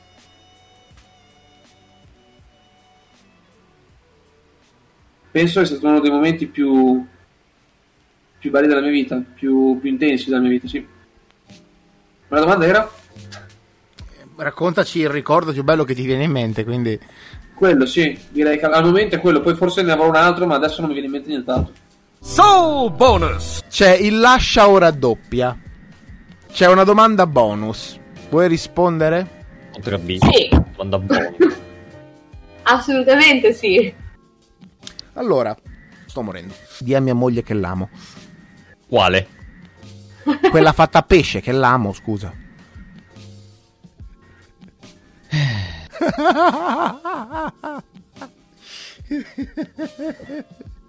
La domanda.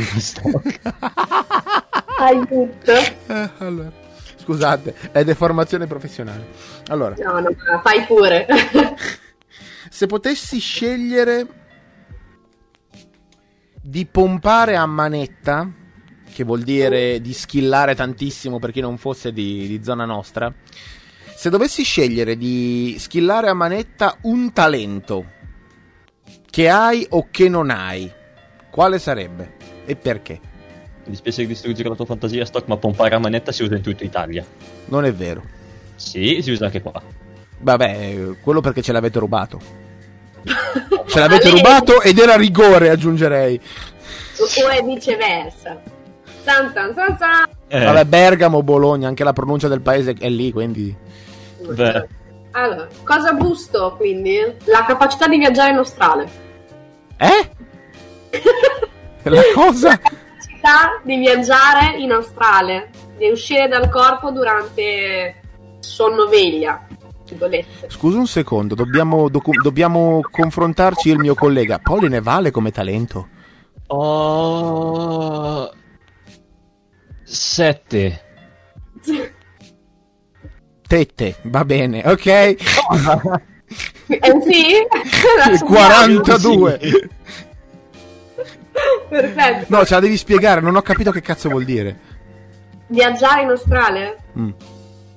Viaggiare in Australia praticamente significa che tu mh, ti è mai capitato di- durante un sogno di uscire dal corpo? Praticamente, cioè tu esci fuori dal corpo, vedi il corpo che è lì sul letto, però tu lo stai vedendo da fuori.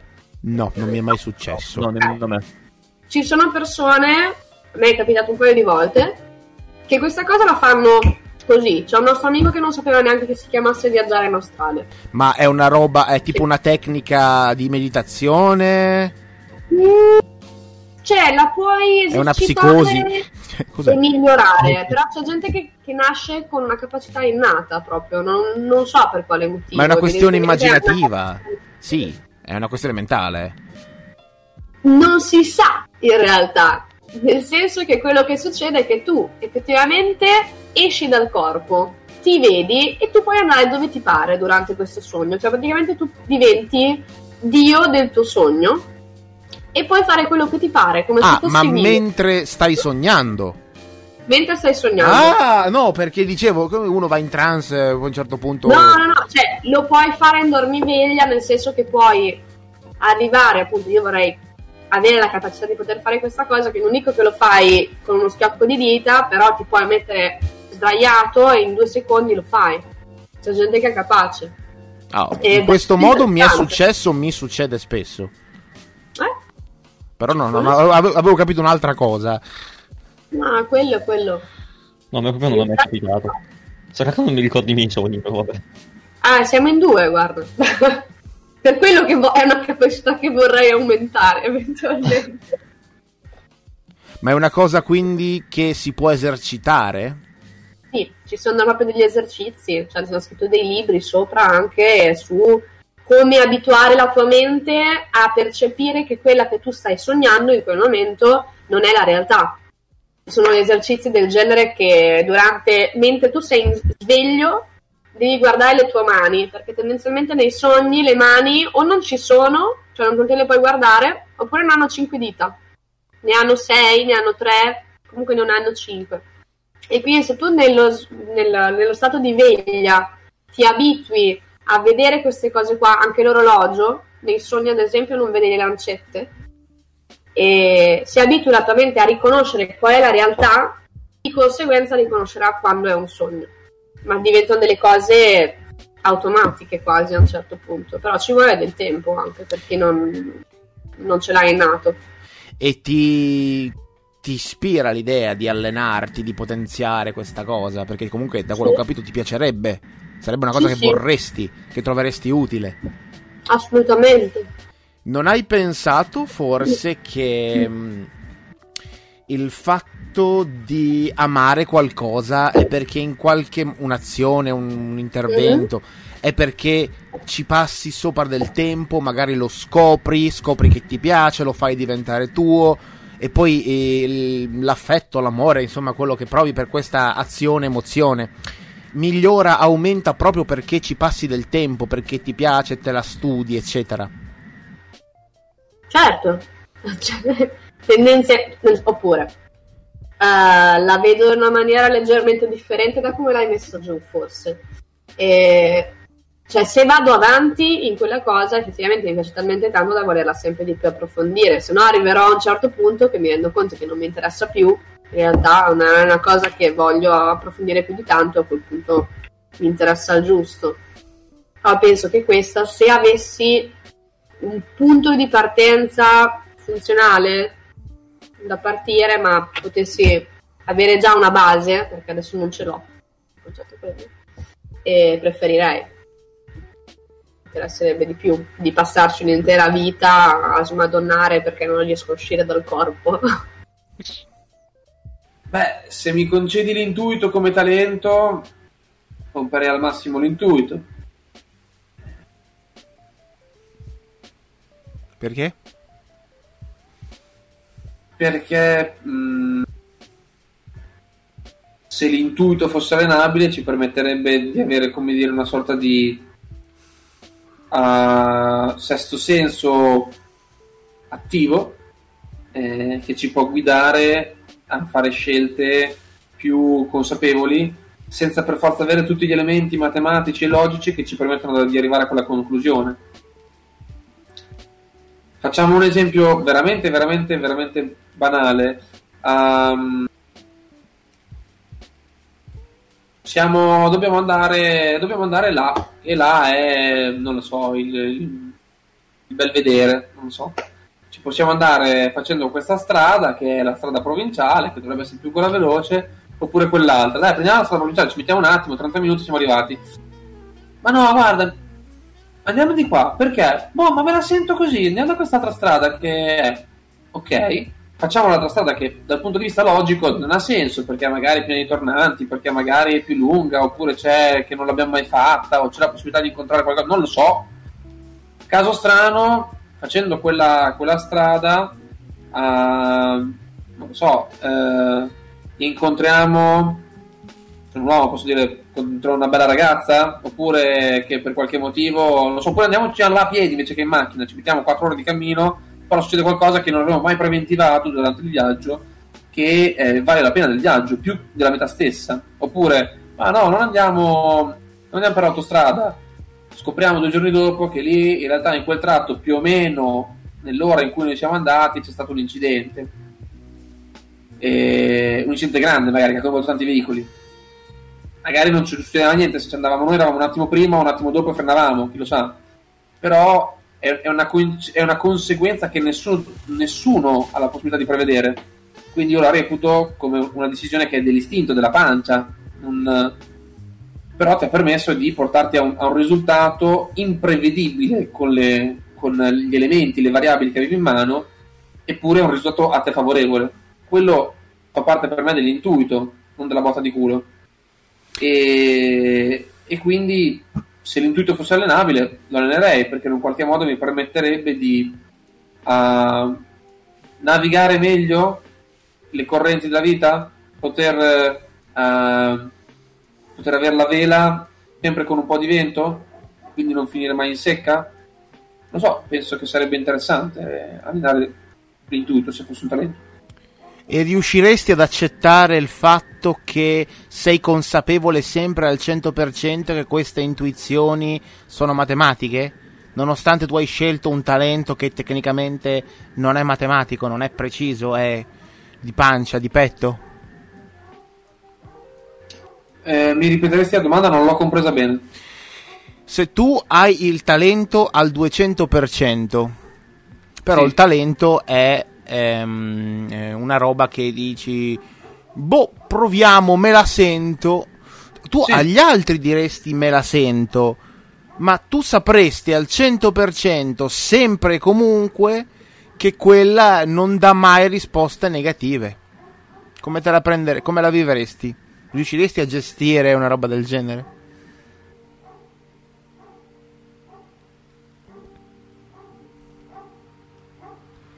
Sì, anche perché nella tua concezione non dà mai risultati posi- negativi, dà sempre un risultato positivo. Talvolta la strada migliore per cui passare no- non è quella più semplice.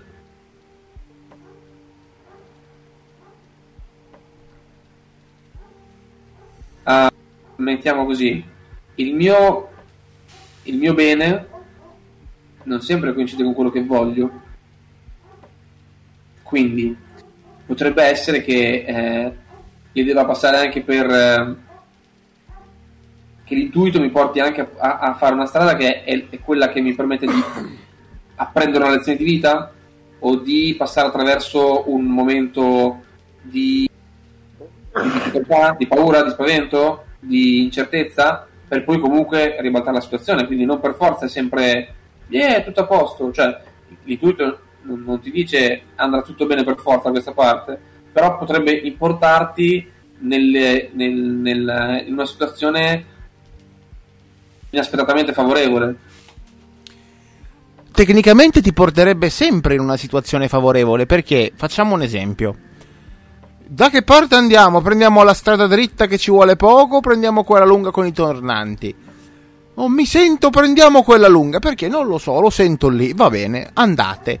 Trovate un pazzo maniaco che vi, vi vuole sterminare tutti senza ragione e tu ti ritrovi a fronteggiarlo a mani nude, lui è armato di ascia. Il tuo, intu- intui- eh, il tuo intuito ti permetterebbe di sapere sempre matematicamente quando colpisce, dove colpisce, portandoti alla vittoria. E quindi a un'ipotetica uccisione di questo killer. Meglio di così, voglio dire, sopravvivi comunque. Cioè, te la giochi. stra- comunque te la giochi. A meno che tu non decidi di fare l'esatto contrario di quello che senti. Tu sempre ci pigli. Sì, ok, sì, sì, sì, ti seguo. Sì. Quindi è come essere onnisciente praticamente. La differenza però che, che c'è nel, momento- nel modo in cui la descriviamo è che ehm, tu la tratti come se fosse una, una, una chiarezza lucida mentale, mentre l'intuito lascia sempre adito a, a una, a una possibilità, a una... A un,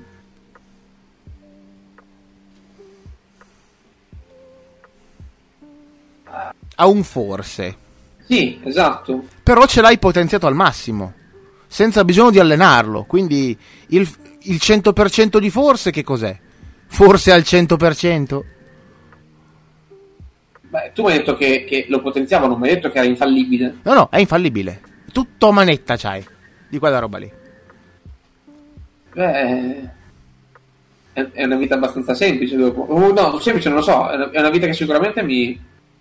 Annoia? Tante, tante cose interessanti forse. Forse non riesco a immaginarmelo come un 100% assicurato, perché credo sempre che ci sia comunque eh, dietro l'intuito la- un atto di fede, quindi dietro l'intuito bisogna per forza comunque affidarsi a qualcosa che è ehm, insondabile. Um, vorrei fare un, un esempio su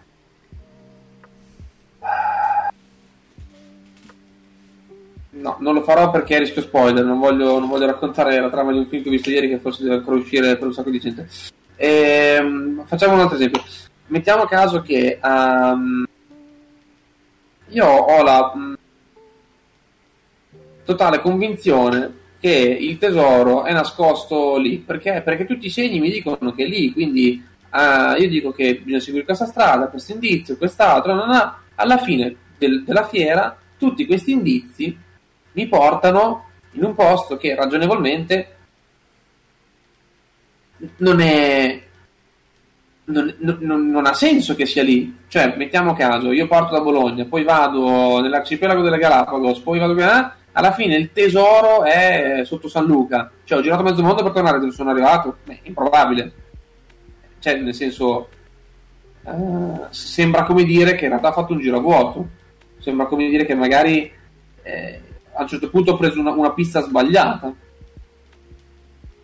Nel momento in cui mi trovo davanti a- al giardino di casa mia e dico cazzo, vuol dire che tutto il mondo l'ho girato per trovare che in realtà era lì sotto casa mia il tesoro.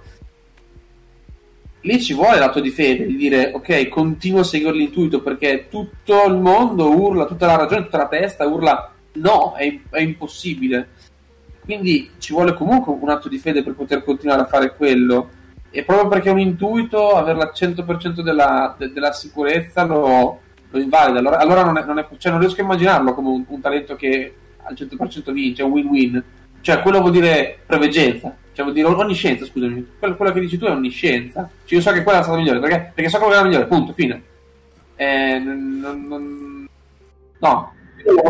L'intuito non è riuscire a mettere insieme dei pezzi anche piccolissimi di cose che normalmente nessuno noterebbe e quindi ehm, raggiungi una conclusione anche grazie a dei piccoli indizi.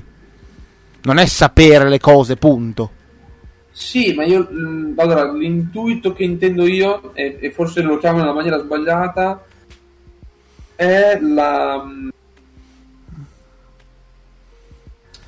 è una conoscenza che è innata, ripeto, quello che ho detto prima come premessa è che non è data dalle semplici variabili in campo che posso valutare. Cioè, se io ho de- un indovinello per arrivare al del tesoro, sicuramente ho delle variabili in campo, per cui dire, vabbè, questa, questa, questa e quell'altro, metto a posto il marchingegno, si apre la botola. Eh, scegliere la strada eh, giusta quando dall'altra parte ci sarà un incidente mh, non è, non è una cosa che puoi valutare sulla base di elementi che ci sono perché non si tratta di, di- di evitare la sfiga ok non si tratta di combattere le avversità e basta si tratta di ehm, avvicinarsi al percorso che più si al- allinea con, con quello che tu interiormente hai bisogno. Quindi intuito forse l'ho chiamato in maniera sbagliata. Ma ripeto, siamo in un talento che non è non è un talento, quindi, quindi forse non ha senso giocarsela su, quel- su questa cosa. Eh, forse ha più senso giocarsela su eh, Il talento per definizione dovrebbe essere una cosa con il quale uno nasce più sviluppata delle altra- altre e può essere tecnicamente qualunque cosa che ha a che fare con quell'individuo. Cioè, il talento potrebbe essere riuscire a mangiare 10 secchi di vomito senza vomitare, senza stare male, così come svegliarsi a tre anni e poter suonare la chitarra come un bambino asiatico. Eh, ricorda che se c'è, se c'è una cosa che sai far bene, un asiatico lo sa fare meglio di te. C'è sempre E- un bambino di 10 anni asiatico più bravo di te, è vero. E- No, allora confermo l'idea del talento, del, dell'intuito, però non, non met- non è infallibile. Se fosse infallibile, forse perde, perde il senso di, di averlo, cioè devi comunque avere una, una- una- una parte di dubbio. Eh, intendiamo probabilmente que- quel, quel tipo di cose in maniera, in maniera leggermente diversa. Uh, l'out-out di infallibilità eh, lo svincola dal suo senso di, di intuito, diventa, diventa certezza dopo, non sarebbe più intuito, sarebbe conoscere il passo più avanti dopo. Quindi se tu incontrassi il genio della lampada che ti direbbe hai tre desideri, uno dei tre desideri dovrebbe essere a tutti i costi potenziare l'intuito, sì, ma non al 200%, tipo al 95%, perché un margine di dubbio lo vorresti avere. Potenziare l'intuito è, è generico, cioè, tu mi dici eh, all'in- cioè, potenziare l'intuito all'infallibilità, allora vuol dire diventare infallibili. Diventare infallibili è una sola micidiale, lo dimostra Superman. Superman non lo ama nessuno perché, perché è perfetto e infallibile. Che due palle l'infallibilità, nessuno vuole, cioè la creazione divina è, imper- è imperfetta forse, cioè l'universo intero in sé al germe della perfezione. Stiamo paragonando Superman a Dio. La comunità No. cristiana non ce ne voglia male, per favore. No, ma eh, siamo andati un po' in là, no, però forse soltanto, cioè, soltanto la... mm, l'abbiamo presa lunga. L'infallibilità presuppone un, un certo grado di perfezione. E quel tipo di, di perfezione non la voglio per me. Non la voglio per me perché non, non- non- non voglio essere infallibile, anche perché la mia natura è umana ed è fallibile ed è una cosa buona, cioè nel senso il fallimento mi permette di imparare, di apprendere. Chiaro, spero di non dover toppare in maniera imbarazzante, spero di poter che i miei errori siano sempre commisurati al, al- al fatto di poter crescere, non di dover fare degli errori per affossarmi e morire, cioè. Però eh, se dovessi avere un grado di infallibilità penso che eh, mi annoierei molto nella vita se fossi infallibile perché se ogni cosa che la faccio la faccio giusta al colpo giusto per un primo coso non c'è più niente che sia una sfida per me. Quindi che cazzo devo fare? Quindi non vorrei mai una cosa infallibile dentro di me non vorrei mai essere infallibile. Eh, magari infallibile per un giorno sì ok ma no, 24 ore infallibile merda che soddisfazione anche con la mia compagna ah perché ho ragione, perché, perché ho ragione, sono infallibile oggi, cioè, appunto, domani puoi aver ragione tu, oggi ho ragione io. Sembra uno sfizio, uno sfizio dell'ego. Ehm, se dovessi essere infallibile, che palle, no? Non lo vorrei. Beh, ci sono delle cose nel quale essere infallibile, però sarebbe fighissimo sempre. Cioè, uno potrebbe anche metterci su un business sul fatto che è infallibile in qualcosa sempre. Capito? Infallibile negli affari, eh, devi la ricchezza. Devi limitarlo a Infall- qualcosa. Eh? De- Devi però limitarlo a qualcosa. Se tu non lo limiti a qualcosa, sei infallibile su tutto, cazzo. Cioè, dici, sei No, no, hai un però- talento però- nel quale puoi pompare a manetta, non è che... Capito? Uno potrebbe fare il furbo e dire... eh, il talento di essere umano. eh, che cazzo vuol dire eh, il talento di essere umano? Cioè, Allora, puoi guarda, essere essere il talento umano. di comprendere le altre persone. A quel punto fai lo psicologo dopo. sì? O, o- oppure il mistico che cura, che cazzo ne so, però se, se ti capisco in 2 2 4 così e so veramente che cosa si muove dentro di te. Però, però anche quello no, cioè no, lascia stare, non, non- c'è una risposta a questo, perché ovunque l'infallibilità mi rompe i coglioni, ce la faccio, no. L'infallibilità ovunque rompe le palle, non, non ci può stare, perde il gusto di tutto. Perché nel momento in cui ti do la risposta, poi penso a come, a come si evolverebbe quella cosa, come la farei, come sarebbe. È bella i primi dieci minuti, è bella, è bella il primo momento che ci pensi, ma diventa, diventa stucchevole dopo. Perché, e, e torniamo al discorso iniziale in cui si parlava del paradiso e dell'inferno, no? Ah, se potessi creare il paradiso, un, un qualcosa che sia infallibile, perfetto, anche soltanto in uno spicchio, è uno spicchio della tua esistenza in cui non è mai un respiro, cioè è sempre un inspirare o è sempre un espirare, non hai mai un- un'alternanza di dentro fuori, di alto basso, di sopra e sotto, e diventa soltanto un alto, soltanto un pieno, soltanto un, un bianco, non c'è mai il nero. Che palle, è bello per un po', prima o poi ti scassa il cazzo, tutta la vita maledici il giorno che hai fatto quel desiderio lì col genio. Allora, diciamo che hai... eh, manteniamo per buona la prima risposta che hai dato a quest'ultima domanda. Ma te la pongo così. Non sarebbe allora utilissimo avere un talento utile, ma di cui a te non frega un cazzo al massimo, o che non ti piace studiare per pomparlo normalmente nella vita di tutti i giorni?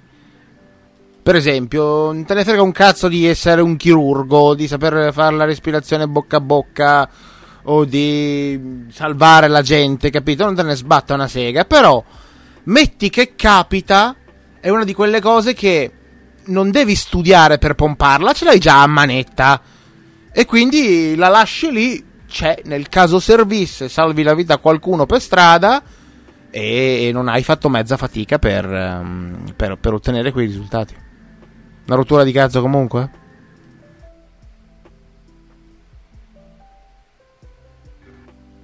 L'acrobata allora, cioè se dovessi pompare una cosa a manetta così, eh, devi farla verticale, eh vabbè la sai fare, devi fare un salto mortale, eh lo sai fare, devi camminare sulla fune, ribalzare, prendere roba al volo e nel frattempo cucinare un uovo alla coque con il sole di riflesso non negli occhi e lo fai lo stesso, cioè, no, acrobazia a livello micidiale, no, quello sì, perché, perché sarebbe molto divertente.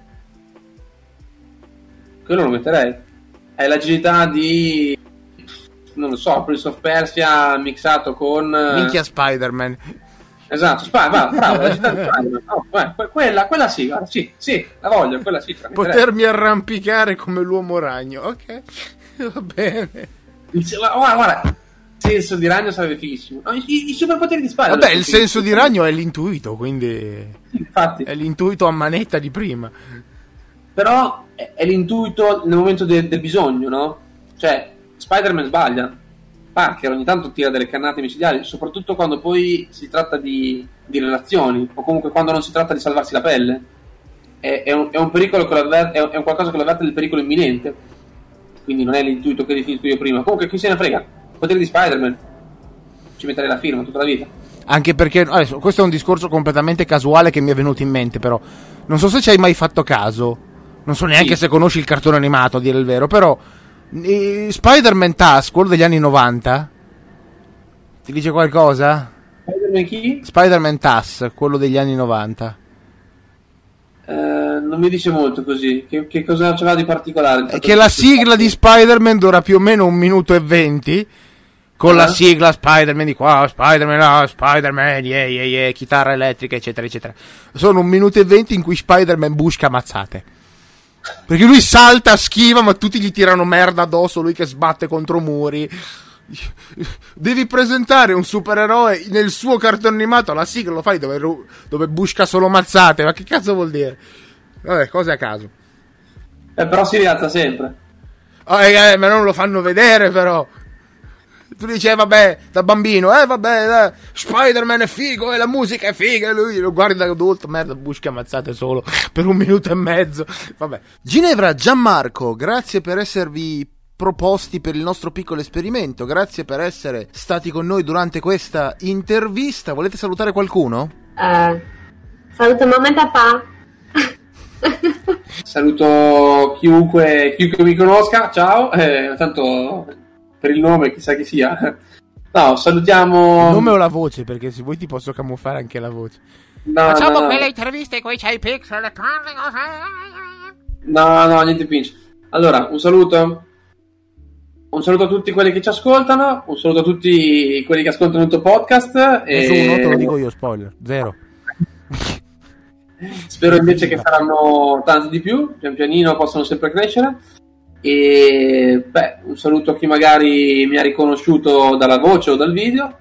E eventualmente alla prossima intervista. Sono sicuro che apprezzeranno. Ricordate di far ascoltare ai vostri amici questa vostra intervista, questa vostra esperienza. E cari ascoltatori, vi ricordiamo che nei vari box della descrizione trovate tutti i nostri link ai nostri profili social, ai nostri podcast su Spotify, su Anchor FM. Naturalmente il video ci sarà anche su YouTube. E ricordatevi che grazie a Anchor.fm, che è il nostro sponsor, se volete partecipare al programma o a un'eventuale puntata futura del podcast di qualunque formato essa sia, potete mandarci un vocale gra- tramite Anchor, vi fate un account gratuito, potete fare i vostri podcast per conto vostro, utilizzare Anchor per caricare in varie piattaforme le puntate. E se volete partecipare alla prossima puntata di A Libro Aperto, potete sempre contattarci se siete una coppia, giovani, vecchi, sex, bisex, trisex, paterno, dopo servizi, anche gender fluid, va bene? Ci contattate se siete interessati e ci organizziamo per fare un'intervista. Ragazzi, grazie per essere stati con noi. Ah, vabbè, grazie mille a voi.